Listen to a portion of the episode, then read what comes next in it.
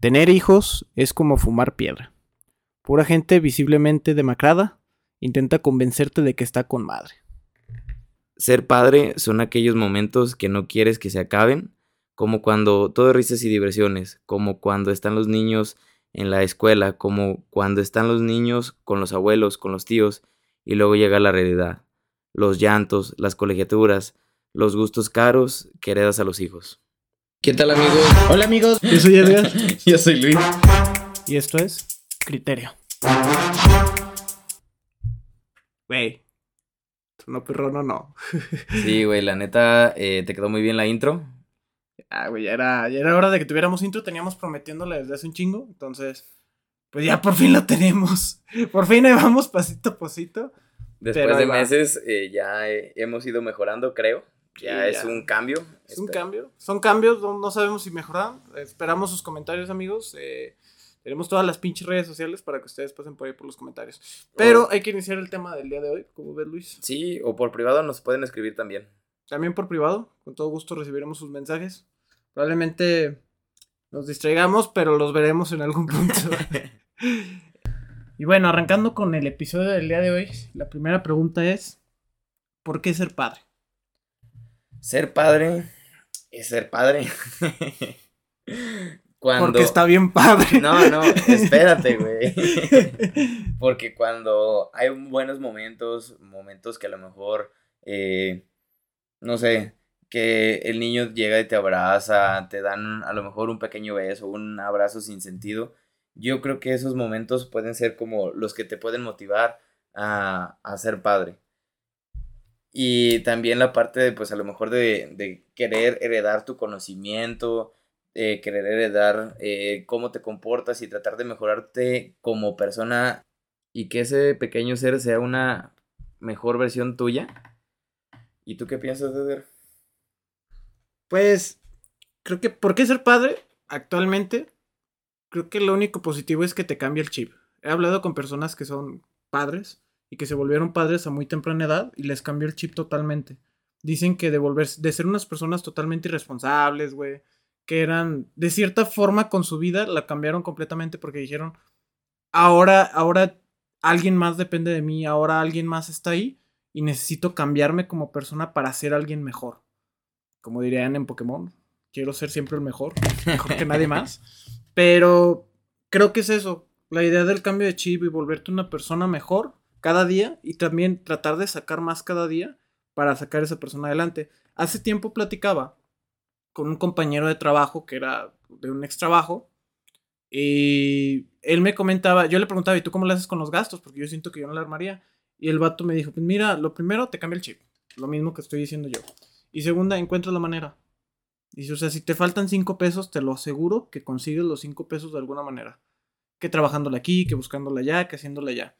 Entonces, dice que te cambia esa mentalidad y te vuelve una persona más productiva, más eficiente y te vuelve mejor persona en muchísimos sentidos. Y también priorizas gastos, ¿no? También yo creo eso, de que priorizas gastos ya no es como tanto el hecho de salir cada fin de semana eh, a echarte unas caguamitas o eh, salir con los amigos y, a lo mejor ir a, a las salitas y gastarte, no sé, mil, mil pesos, dos mil pesos en una salidita o en el fin de semana. Ah, no, te vuelves un experto en tu economía junto con la persona que te está ayudando. Incluso si es papá soltero, pues solito se ayuda. Y pues ahí le va dando y de alguna forma saca ese, saca, saca, saca adelante al chiquillo o la chiquilla que tiene. Y cambiando un poco la pregunta ahora, ¿por qué no ser papá? Yo creo que aquí traes muy buenas respuestas. Es que sí. o traemos muy buenas respuestas eh, al momento. Es que, mira, bueno, ¿por qué no ser papá actualmente? Ah, yo la neta, primero, no, no cuento con el sustento económico. Que creo que esa parte es muchísimo, muy importante. Sí, ya dije que te cambia el chip y buscas la manera. Pero seamos sinceros, o sea, ¿para qué estarle batallando? Si con batallarle para mí mismo, de por sí es a veces suficiente. Segunda, este, soy una persona que de repente es muy distraída. Tú lo sabes, el mundo lo sabe, el podcast lo sabe.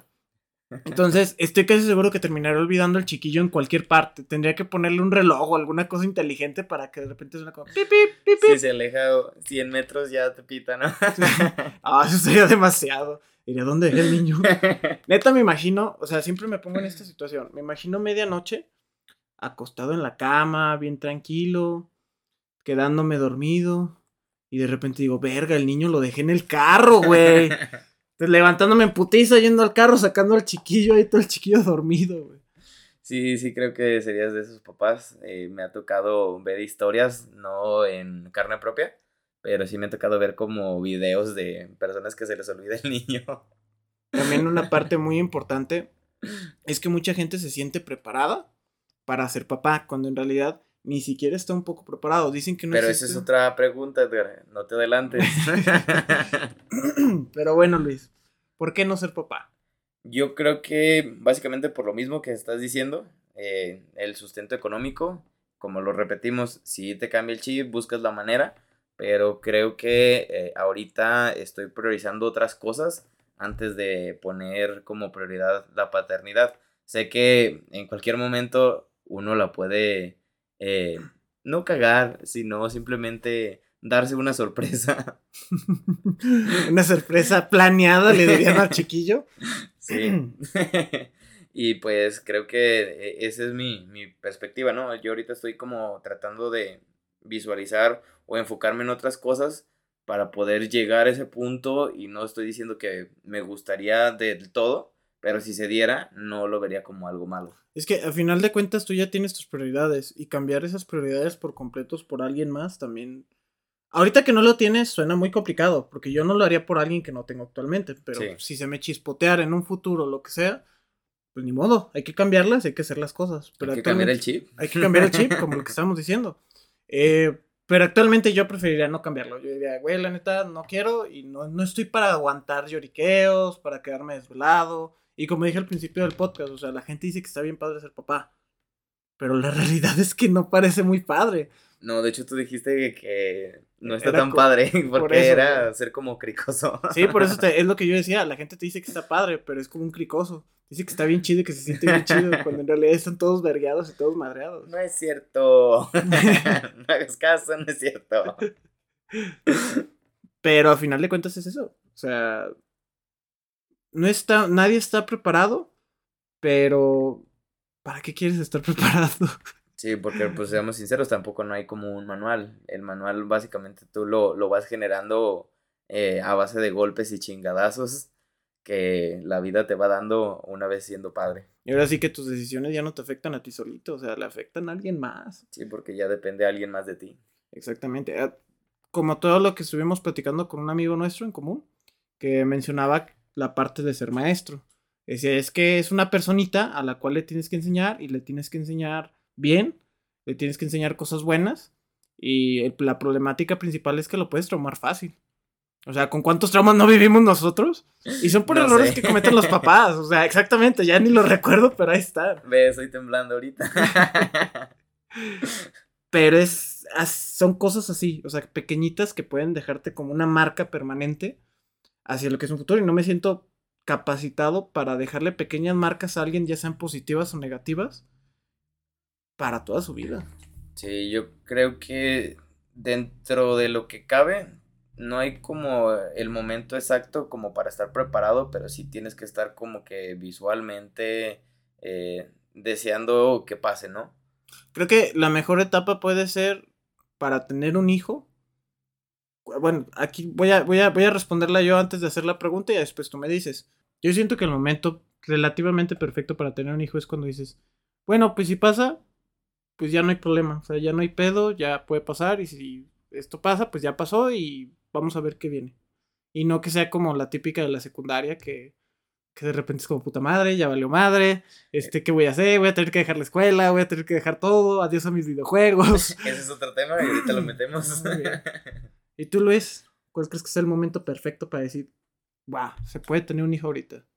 Yo creo que en el momento que las dos personas están de acuerdo y que las dos personas eh, van a poner como que la misma...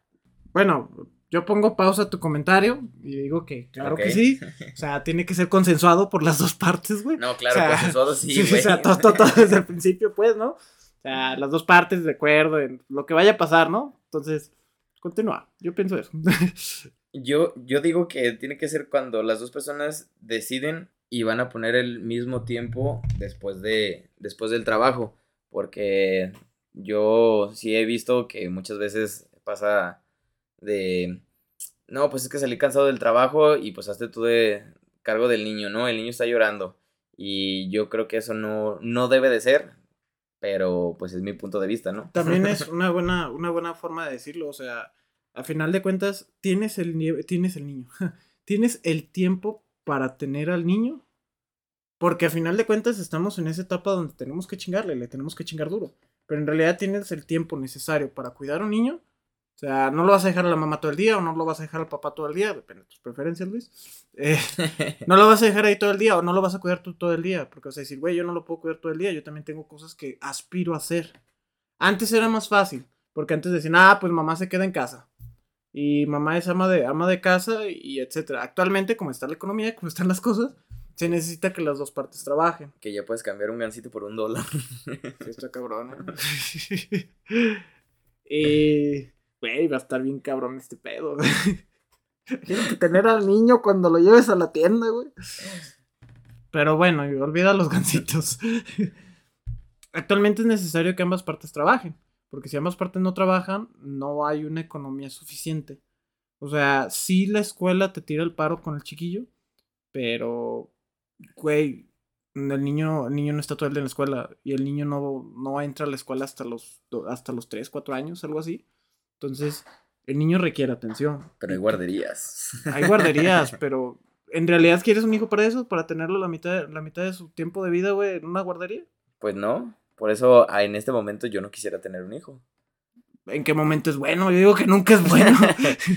Yo creo que también debe de, debe de haber como un mayor de tiempo libre para poder dedicarlo después de sus actividades que realmente tienen que hacer y después de eso pues ya no, hay, no habría como un problema, pero el problema es llegar a, a ese punto, ¿no? Donde realmente puedas tener ese tiempo disponible para poder dedicarle después de sus actividades. Se supone que tiene que pasar la mayor parte de su día contigo. O sea, al final de cuentas tú eres quien lo va a educar, no la maestra de... Exactamente. ya hasta le dice, mamá, la maestra, ¿qué está pasando aquí?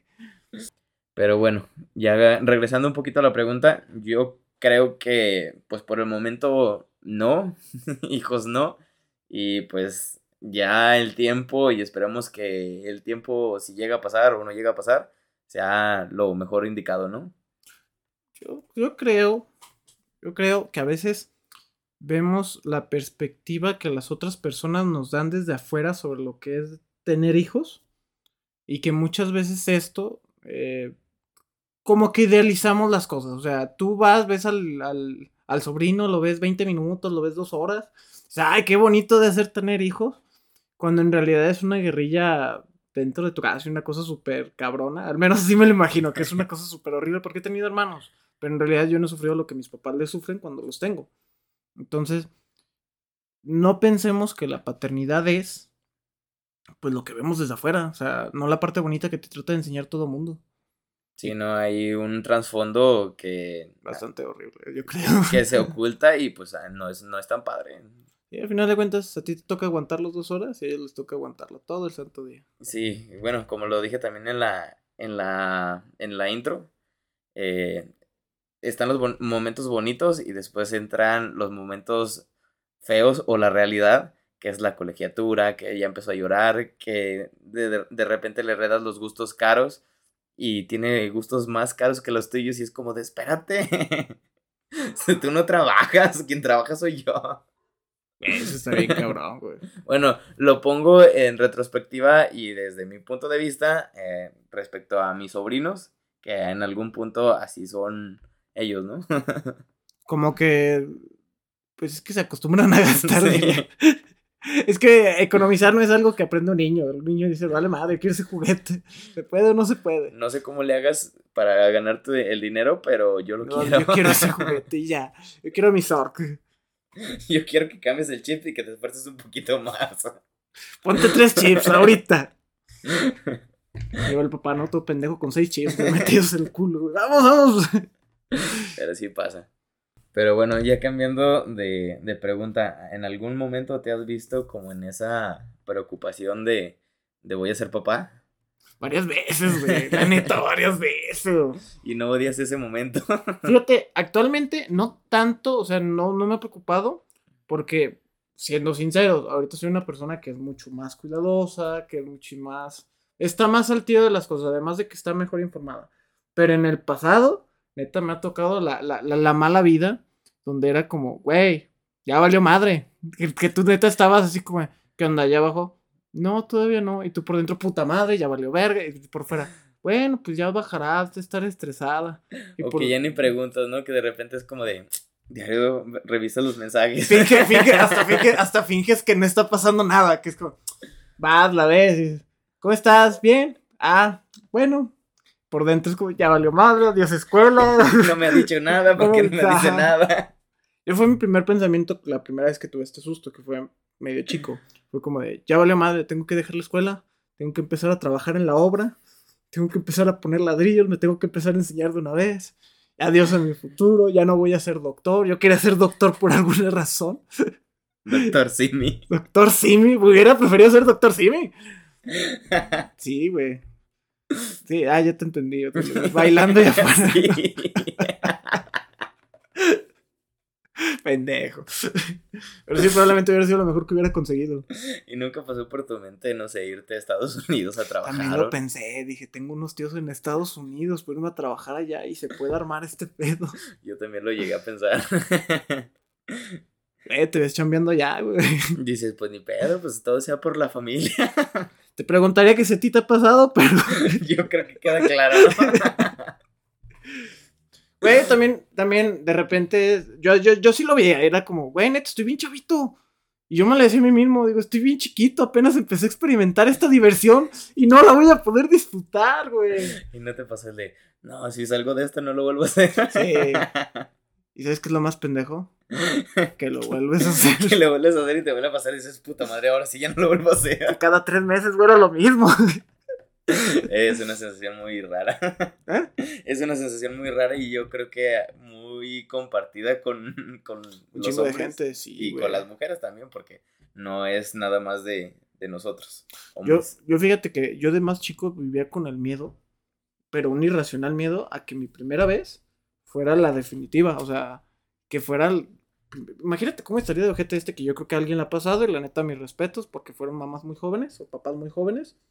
Eh, que es la primera vez que lo haces, es la primera vez de la chica y termina embarazada. Eso es lo más triste, ¿no?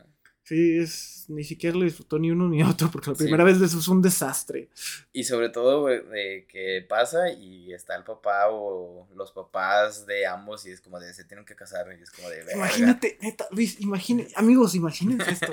la incomodidad, yo así me lo imaginaba. Decía, güey, primera, ¿cómo voy a llegar a decirles a mis papás, güey?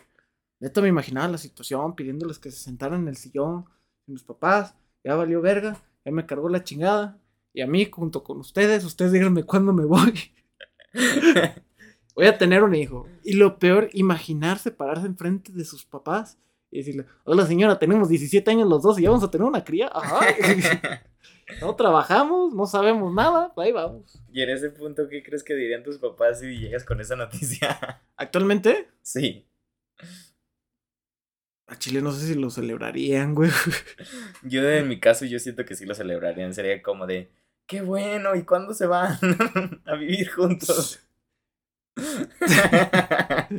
¿Y cuándo te vas a chingar a tu madre, hijo? Porque ya, ya es hora, ¿verdad? ya es hora. Aquí no nos gustan los nietos tanto tiempo. ya, ya te habías tardado. Uy.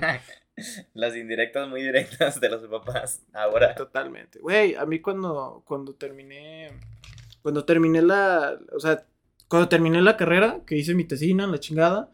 Y de repente el profesor me dice, bueno, pues bienvenido al gremio de los ingenieros industriales. Dije, Ay, qué emoción. Mi mamá dice, no, estoy muy orgullosa, la neta, qué bonito. Dijo unas palabras muy bonitas. Y mi papá voltea y dice, muy sinceramente, muy serio, dice, pues bueno, mijo, ya tiene su carrera, ya tiene un trabajito. Ahora sí a chingar a su madre de la casa. Yo ya le di escuela. Ya le di escuela, ya le dice, ah, vámonos de aquí, güey. Pero es una realidad, o sea, imaginarte embarazando a alguien a esa edad, si actualmente te preocupa, imagínate lo que eres edad, güey. Pues puede serte de que también en ese momento te hubiera cambiado el chip y pudieras. Ah, ya no quiero chisme, me regreso a Movistar, caballero. Hubieras podido sobresalir, ¿no? Pero también no es como que sean casos de éxito. Muy rotundos, la neta, Sí. no. O sea, siendo sinceros, o sea, las personas que tienden a tener hijos jóvenes, es muy complicado que lleguen a sobresalir.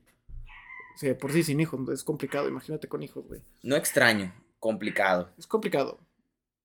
Pero, güey, hasta cierto punto no te arruina la vida, no, pero te cambian los planes por completo. Entonces, si antes pensabas, como dije, ser doctor, ahora vas a ser doctor Simi.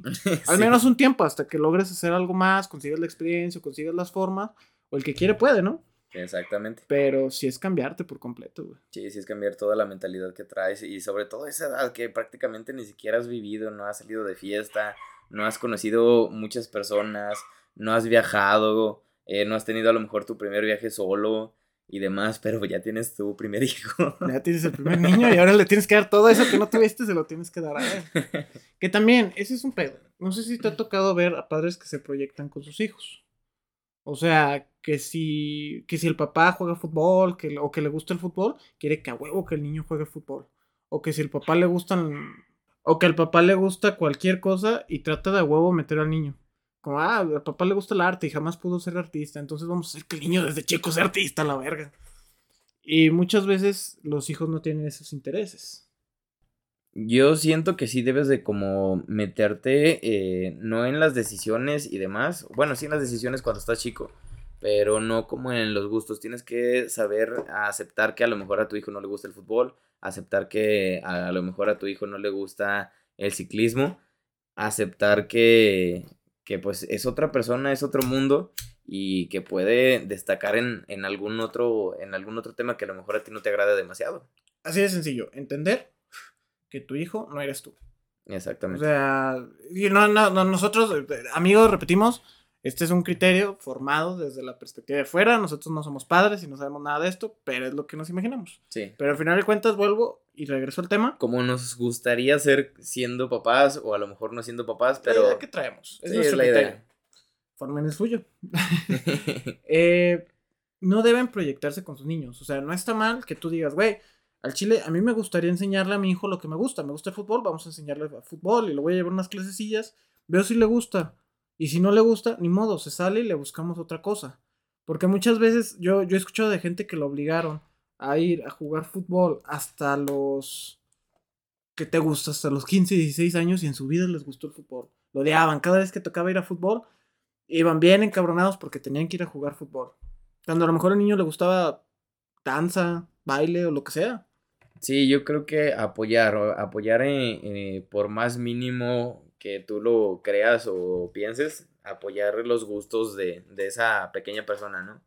Ah, bueno, así me voy a referir a los niños. Porque les dices pequeñas personas. Porque son pequeñas hablando de personas, güey. No, güey. A Chile me imaginé que cuando tengas tus hijos los vas a tener como malabaristas o algún pedo así, güey. No, güey, simplemente pues si llego a tener hijos, no digo que no, pero si llego, yo voy a tratar de apoyar, o sea, por más mínimo el gusto que sea, apoyar. Si no le gusta, a lo mejor después de tres meses, pues ni pedo. Yo te soy sincero, yo no sé cómo seré como papá. O sea, yo no sé si los apoyaría o si sería tan distraído, me enfocaría tanto en mis cosas como para apoyarlos o lo que sea. Pero regresando a, la, a- a como este tema Sí. inicial, eh, no se proyecten. O sea, al chile, neta, no, no traten de proyectarse. Sí, en general dejen que el mismo tiempo les diga las cosas y pues si hay tiempo, ¿no? O sea, si llega a pasar. Esperemos no pase, amigos. A menos que ustedes lo quieran, ¿no? Claro. Sí. O sea, si ustedes lo quieren, pues ojalá pase, ¿no? ya es independientemente de, de cada quien Sí, cada quien decide lo que hace cómo la caga. o no. ¿Tú cómo veías ser padre cuando éramos niños? Cuando Yo- éramos, bueno, cuando tú eras niño, pues.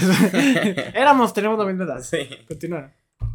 como las personas que tomaban las decisiones por ti, como aquellos que te daban pues de comer, ¿no? Y te sacaban a pasear, te compraban regalos. ¿Como un perro? sí, pues ¿Te básicamente, sentías como un perro? básicamente así es como cuando eres niño, güey. Realmente no puedes tomar decisiones más allá de, de lo que tus papás quieren. ¿Estás describiendo de casualidad cómo se sentían tus perros, güey? no, la pregunta va enfocada más a... ¿Cómo creas que era ser un papá cuando eras niño? Pues era como trabajar, ¿no? Y trabajar, llegar a la casa. ¿Pero qué te imaginabas que era trabajar? Yo me imaginaba que era como, ah, bien padre, oh, voy a trabajar. Y regreso, oh, ya tengo dinero. Ahí está, avientas el dinero. Como- Básicamente, güey. Para mí era cuando sea un adulto y tenga hijos, les voy a regalar todos los juguetes que ellos quieran. Y siento que eso no cambia mucho con el tiempo, porque al final de cuentas vas creciendo y después dices, ah, cuando sea más adulto voy a regalarle todo lo que quieran a mis papás. Luego eres más adulto y dices, ah, ojalá pudiera regalarme algo a mí mismo. sí, güey. Pero así va cambiando la cosa. Pero bueno, ¿tú cuál era? ¿Esa era tu perspectiva de ver a los adultos? De ver a un adulto, yo creía que. que todo el día se iban, se iban a divertir, que ellos salían, que, que ser un adulto era salir a divertirse con- y ya regresabas a tu casa, ves a tus hijos. eh, con los hijos, pues era. Mi deseo era como. Ahí están sus juguetes, y acá les compré esto, y acá les hice otro, y vámonos a pasear, y vamos a salir, hay que hacer cositas. Y te van a dar de comer. Y dar de comer, no, pues no, yo quería comida y de repente aparecía mi plato, ¿no? Alguien me gritaba, ¡a comer! Como un perro. Pues Pero- sí, como un perro. Quieras o no, eh, ahora tiene más sentido tu argumento, porque la neta ser un niño es como ser un perrito chiquito. güey. Exactamente, güey. Entonces tienes quien te alimente, quien te acaricie, güey, quien, quien- quien te diga, bien hecho, échale ganas. ¿Quién te trae tus juguetes y te portaste bien cuando te, cuando te fuiste al trabajo? bueno, cuando se fueron al trabajo, más bien. Eh, darte cuenta que de niños éramos como perritos. es que también esto es una terapia, Edgar. Oh, Dios, me siento proyectado, no. Eso explica el cojín en la sala. ¿Qué, qué cojín, Edgar? Ahí me sentaba, güey. en el mismo que se sienta Perla ahorita. Lo mismo que se sienta Perla. Ya decía yo que se me hacía conocido.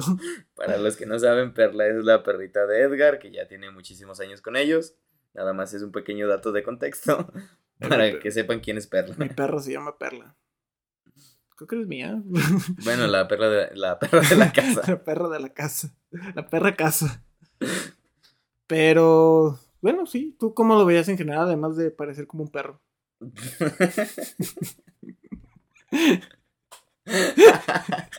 Que de la perspectiva sí, sí parecíamos perros, pero tú que veías que era salir como adulto y tener hijos. Pues era como de tomar decisiones, ¿no? Pequeñas decisiones de... Ay, Tú decías, yo quiero ser adulto para tomar decisiones. sí, porque era como de yo quiero ir con mis primos y solo quien, quien me dejaba ir era mis papás solamente. Si ellos no me daban permiso era como de, pues no, no voy a hacerlo, ¿no? Y yo quería poder tomar esas decisiones y decir, ah, si yo quiero, yo voy a ir. Pero uno de niño cree que toma, que las decisiones que toman los adultos son estúpidas. Es que yo me quiero ir a jugar, ¿por qué no me dejas ir a jugar? Hijo, son las 4 de la mañana. No, yo quiero salir a jugar. ¿Qué tienen? Papá, ese señor se ve muy agradable, ¿por qué no puedo agarrar sus dulces? Yo así en general veía a los adultos, que era decisiones estúpidas que están tomando porque no quieren divertirse porque no quieren hacer las cosas. Que quiero hacer algo, no se puede por esto. ah, tiene que ser demasiado complicado sostener a un niño en brazos y decir, de ahora en adelante yo voy a tomar tus decisiones hasta que cumplas veintitantos años. O hasta que cumplas 18, ¿no? Que es lo legal. Lo legal, pero en general duran más tiempo ahí los chiquillos, güey. Los chiquillos. Los chiquillos, güey, los chiquillos. Sí, esos chiquillos como duran. Lo que agradables son esos muchachos. Sí. Chambeadores, trabajadores, buenos muchachos. Pero sí, o sea, mi conclusión, al menos de en, en esta pregunta o en esta parte del podcast es, yo de niño veía a los padres como malos tomadores de decisiones, cuando en realidad probablemente era todo lo contrario. Sí, la, ahora voy a dar una frase de adulto. Es que querían nuestra, nuestro bien.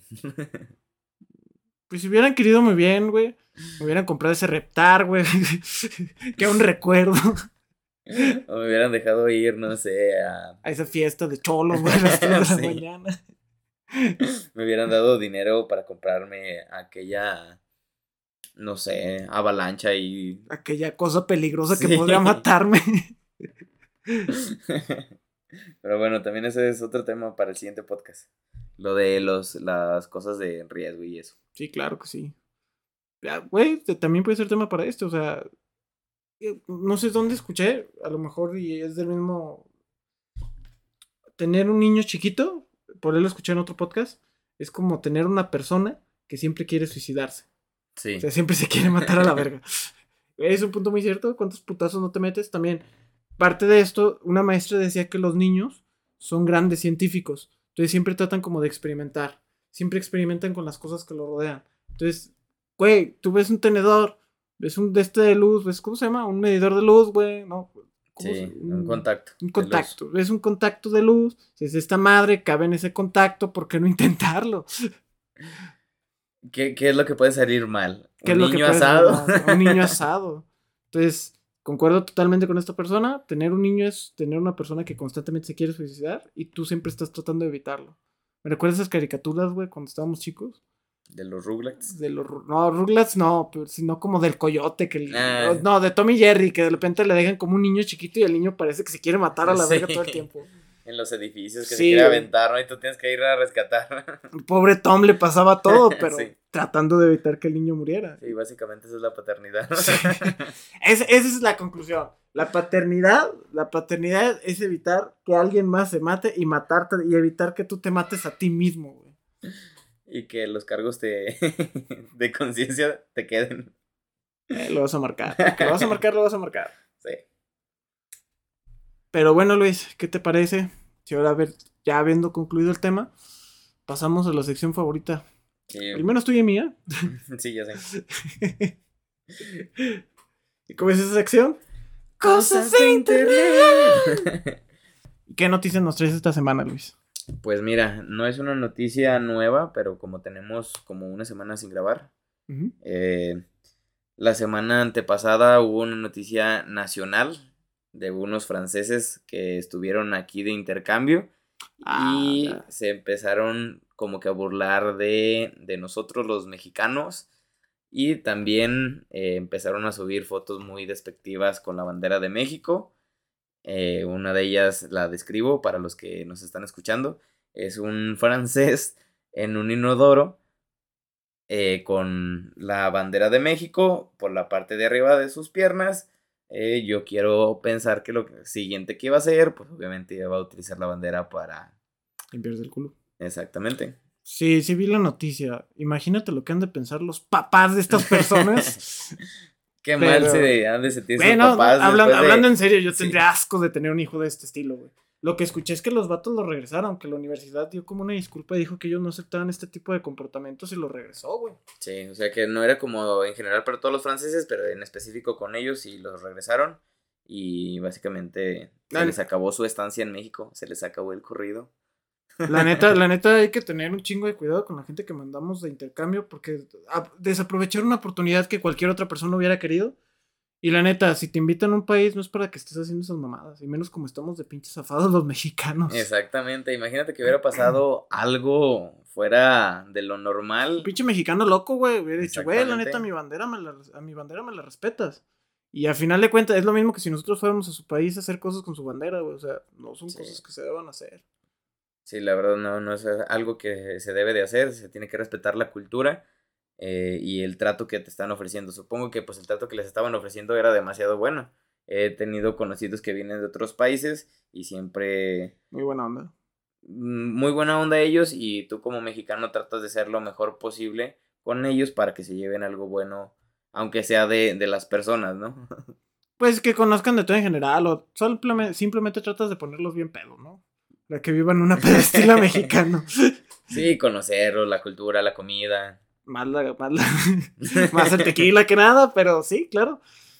La neta, que- qué culero. Y sinceramente, aquí en México no vemos. Bueno, siento yo que los mexicanos no somos así despectivos con algunas otras banderas con algún otro, con algún otro tipo de cosas. Han pasado cosas, pero hemos tratado de mejorarlo como personas. También hay que generalizarlo, no decir que todos los franceses son así, Sí, ni eso no. tampoco todos los mexicanos somos eh, de cierta forma.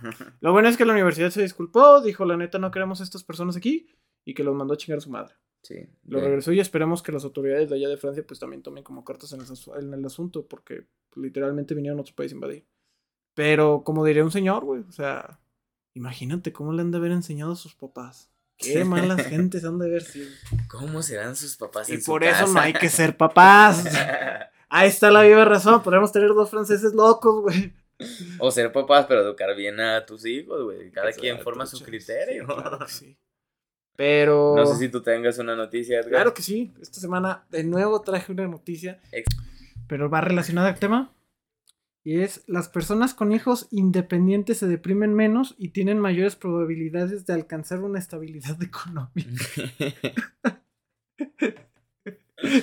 Me pregunto por qué se deprimirán menos. Este estudio lo hizo una página eh, que se llama, creo que El País. Ah, muy buena referencia. eh, y dice que las personas en general, o sea, que actualmente los hijos tardan hasta tres décadas en dejar sus casas, cosa que cada vez se está volviendo más normal. Y dicen que una vez que los hijos dejan el nido es cuando empiezan a dejar como las preocupaciones, güey. Y que los papás empiezan como a ser más felices debido a que ya tienen hijos independientes. Entonces, pues, mucha gente está volviendo infeliz a sus padres. Mucha gente. Tristemente nos acabamos de entrar. Esa gente, la neta, qué pedo. Están Sí. volviendo infelices a sus padres. Deberían de cambiar, chavos. La neta, hay que ser diferentes. Pero es la noticia, no la quiero traer como broma, pero ahí está. Amigos, muchísimas gracias por habernos escuchado. Esperamos les haya gustado un chingo este episodio porque ahora sí que le metimos más tiempo, más esfuerzo y más chinga Y más ganas. y más ganas. Eh, de verdad, muchísimas gracias por el apoyo. Eh, ¿Algo que decirles a la audiencia? Pues no nos dejen de escuchar. De verdad, sí nos ayudaría con este nuevo formato que por lo menos hicieran algún pequeño comentario en las preguntas de Spotify. O si nos quieren mandar mensaje directo, sin ningún problema, nos ayudaría a seguir mejorando. Y creo que en este episodio realmente se está tratando de ver el cambio que queremos hacer, ¿no? A lo mejor empezamos un poquito. A lo mejor está un poquito raro el episodio, güey. Pero todavía estamos calando el formato. La neta, este formato siento que está quedando muy chido y le estamos metiendo mucho empeño. Y muchas gracias, eso sería todo. Síganos en nuestras redes sociales. eh, estamos como Criterio Podcast en todas y cada una de ellas. En YouTube solamente como Criterio. Amigos, muchísimas gracias por habernos escuchado. Yo soy Edgar Yo soy Luis, y esto fue Criterio. pues quedó. Boca madre.